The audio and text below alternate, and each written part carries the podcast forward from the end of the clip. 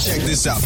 Weekend Warrior is on the air. From the epicenter of sports in the Southland. ESPN LA 710. With Dr. Robert Klapper, board certified orthopedic surgeon at Cedar Sinai Health Associates. What's going on, LA? This is Kobe Bryant. Feel like a rabbi. I'm not Robbie Klapper, I'm Rabbi Klapper. Start your weekend off right. Listening to the Weekend Warrior Show with Dr. Klapper. Because the congregation needs me. Every Saturday morning from 7 to 9 a.m. on ESPN, 710, home of your Los Angeles Lakers.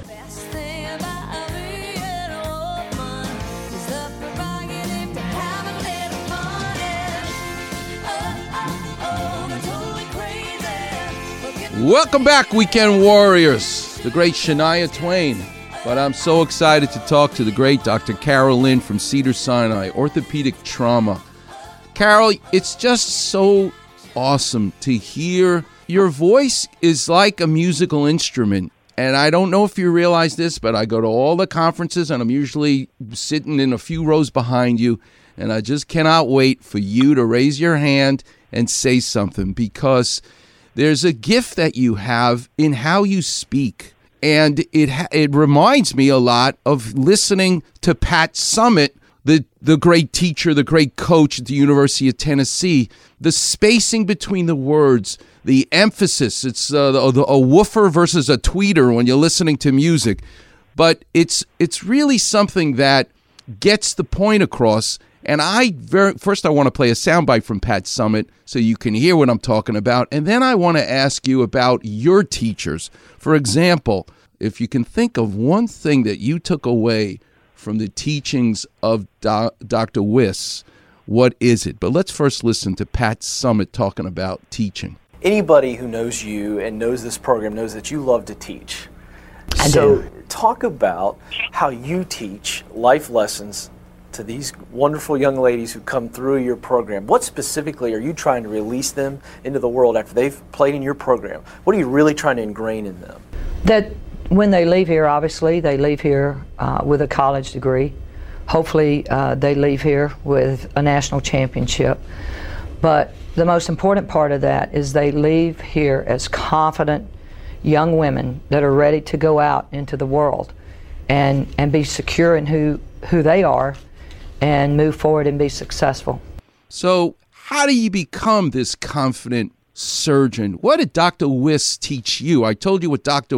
Ranawat taught me, but what did what did Wiss teach you? Well, you know, I think Wiss was a, a real giant in the field, and um, you know, he's the son of a shoe salesman, so he comes from very solid working class uh, background, and I think what he really brought to his uh, teaching philosophy was trying to distill complex ideas into their most their simplest essence.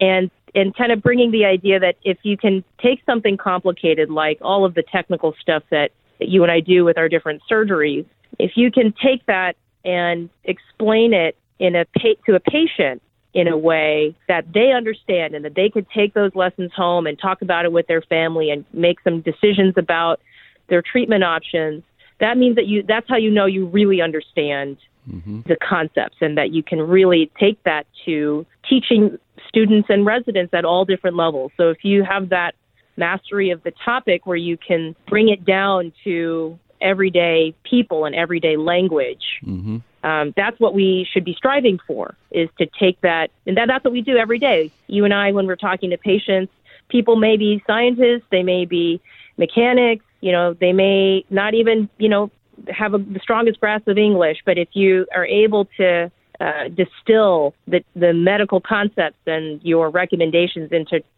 simple, straightforward language and still have them understand the nuance, then you've really, then that's, I think, what we've really trying to achieve and uh, being able to accomplish. And that's a lesson that I really took from him and my parents, you know, coming from the, from Taiwan, not really speaking any English at all, and then, you know, rising in their careers. So that's what I really try to do with everything uh, related to teaching and also patient care is trying to make sure that the people around me can grasp what we're trying to accomplish in the most straightforward way that they can take home and explain to their own families, even though they don't have the same background that we do or the same level of training.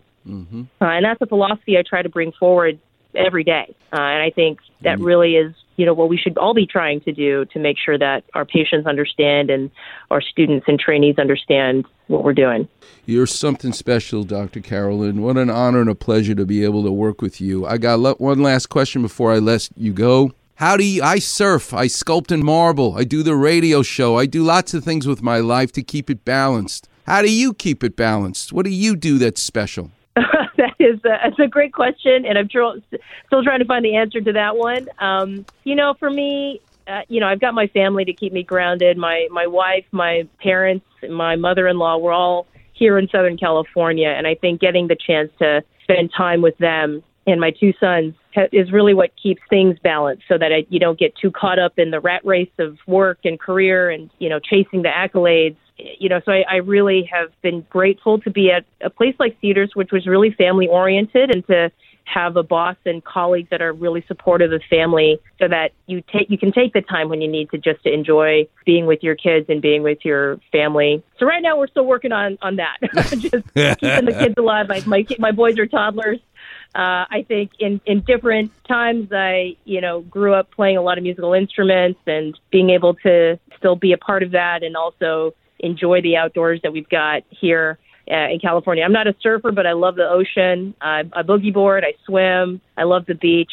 eh, you know, and we're we're so blessed to be around all of that and where we live. You see the sculpture so one, on the one se- of these days, I'm going to get back to it. I, I, I promise. You see the sculpture on the seventh floor that I did of my father? Absolutely, I pass by it every day. One day I'm going to put a chisel in your hand and take you to my studio and have you.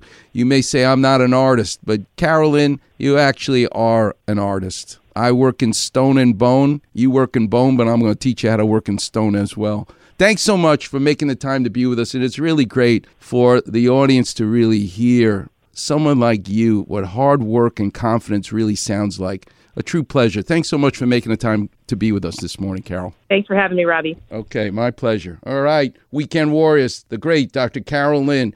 You're blessed and lucky. If God forbid you ever need her, you'll be in the greatest of hands. Coming up next, I'm going to take you into the operating room. The number is 877 710 ESPN. We'll take some calls, do some clap revision, and I got to tell you where that food is that we're talking about that cream pie, the best in LA. You're listening to the one and only Weekend Warriors show here on 710 ESPN.